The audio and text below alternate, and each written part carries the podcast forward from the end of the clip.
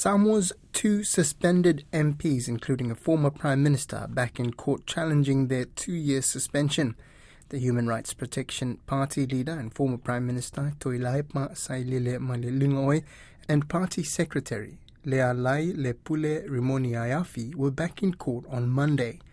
Our Parliamentary Privileges and Ethics Committee last year cited the pair for contempt of Parliament after the Supreme Court found them guilty of contempt of court but did not find them. Susana Suisuiki spoke to Auckland University law lecturer Fuimaono Dylan Asafo and began by asking him if dismissing the suspension is possible. It is definitely possible to challenge this decision um, by Parliament to suspend him for two years. And I actually do anticipate that their court challenge against their suspension will be successful.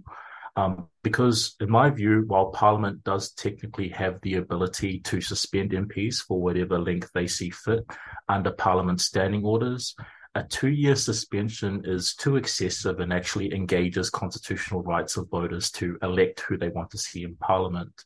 Um, this is because two years is basically 40% of a parliamentary term.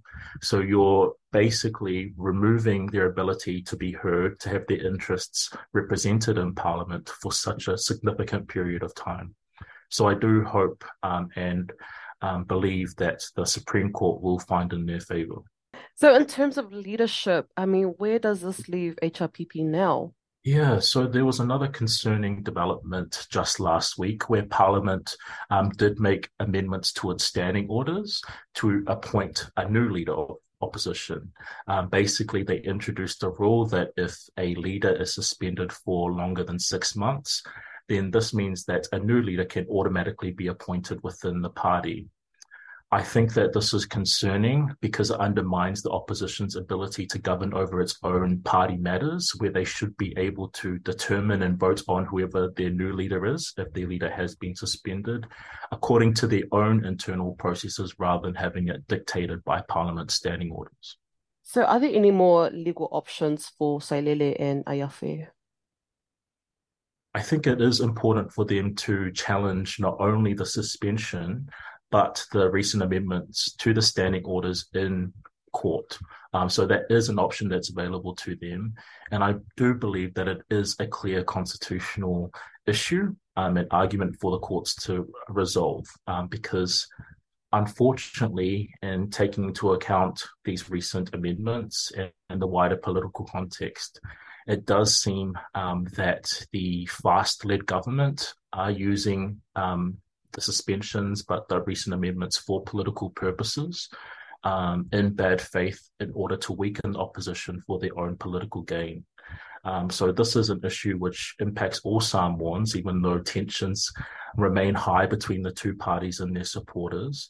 It's important that all Samoans are concerned about this use of power because while some may agree or be in favor of HRPP being punished in this way, it, it does set a concerning precedent for Samoa moving forward. So it's important that the court clarifies what is allowed and what isn't allowed in terms of parliament suspensions and amendments to standing orders.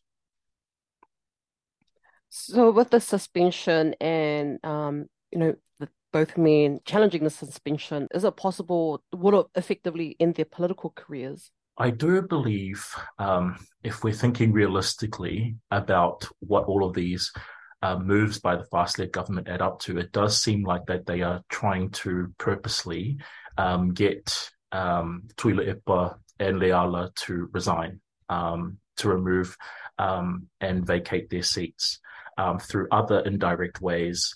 Um, because, of course, those two leaders don't want to vacate or resign on, on their own accord. Um, so it does seem to be the intention, if we are thinking honestly and in good faith uh, about these recent developments, that that is what the FAST led government is essentially doing.